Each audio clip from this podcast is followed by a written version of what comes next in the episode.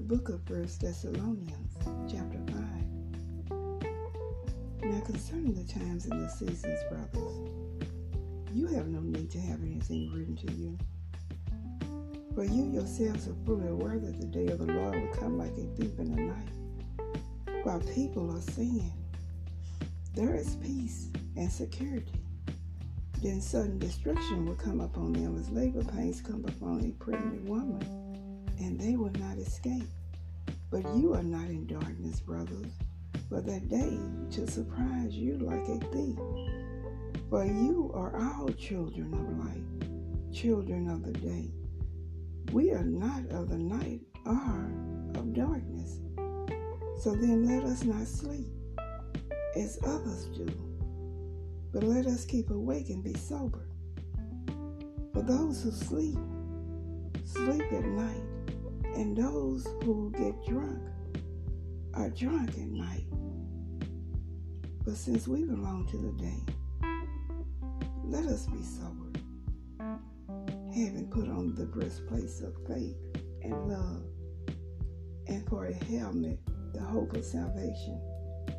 For God has not destined us for wrath, but to obtain salvation through our Lord Jesus Christ, who died for us, so that whether we are awake or asleep, we might live with him.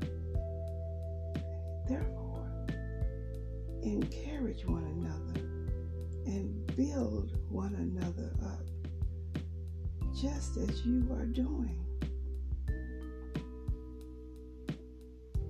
We ask you, brothers, to respect those who labor among you and are over you in the Lord and admonish you, and to esteem them very highly in love because of their work.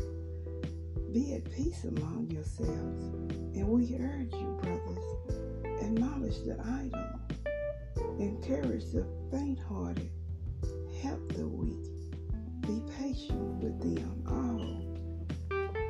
See that no one repays anyone evil for evil, but I always seek to do good to one another and to everyone. Rejoice always. Pray without ceasing. Give thanks in all circumstances. For this is the will of God in Christ Jesus for you. Do not quench the spirit. Do not despise prophecies, but test everything. Hold fast what is good. Abstain from every form of evil.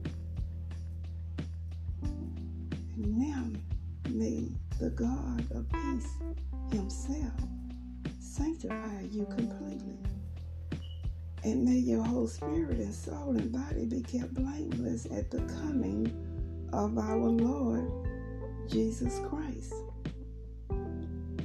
He who calls you is faithful. He will surely do it.